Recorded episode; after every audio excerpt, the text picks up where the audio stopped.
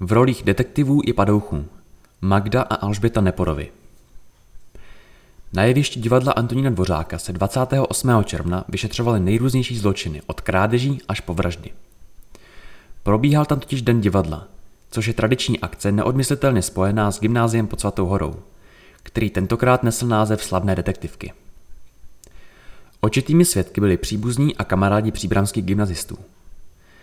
Den divadla se těší velké oblibě nejen u diváků, ale i u studentů a učitelů, kteří ho připravují. O tom svědčí jak to, že se jednalo už o 14. ročník, tak vyprodaná velká scéna. Výstupy jednotlivých tříd dohromady složili krásný kulturní večer. Prokládali je vtipné scénky absolventů gymnázia Jana Traxlera a Veroniky Škubalové.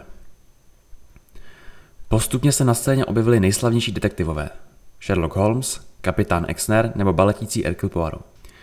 Třída první C totiž dostala za úkol zpracovat dílo Smrt na Nilu od Agaty Christie formou baletu. Cenu ředitelky školy si odnesla groteska poklad byzantského kupce v podání druhé D a odborná porota ocenila třetí S a její čapkovy povídky z jedné a druhé kapsy stvárněné pantomimou.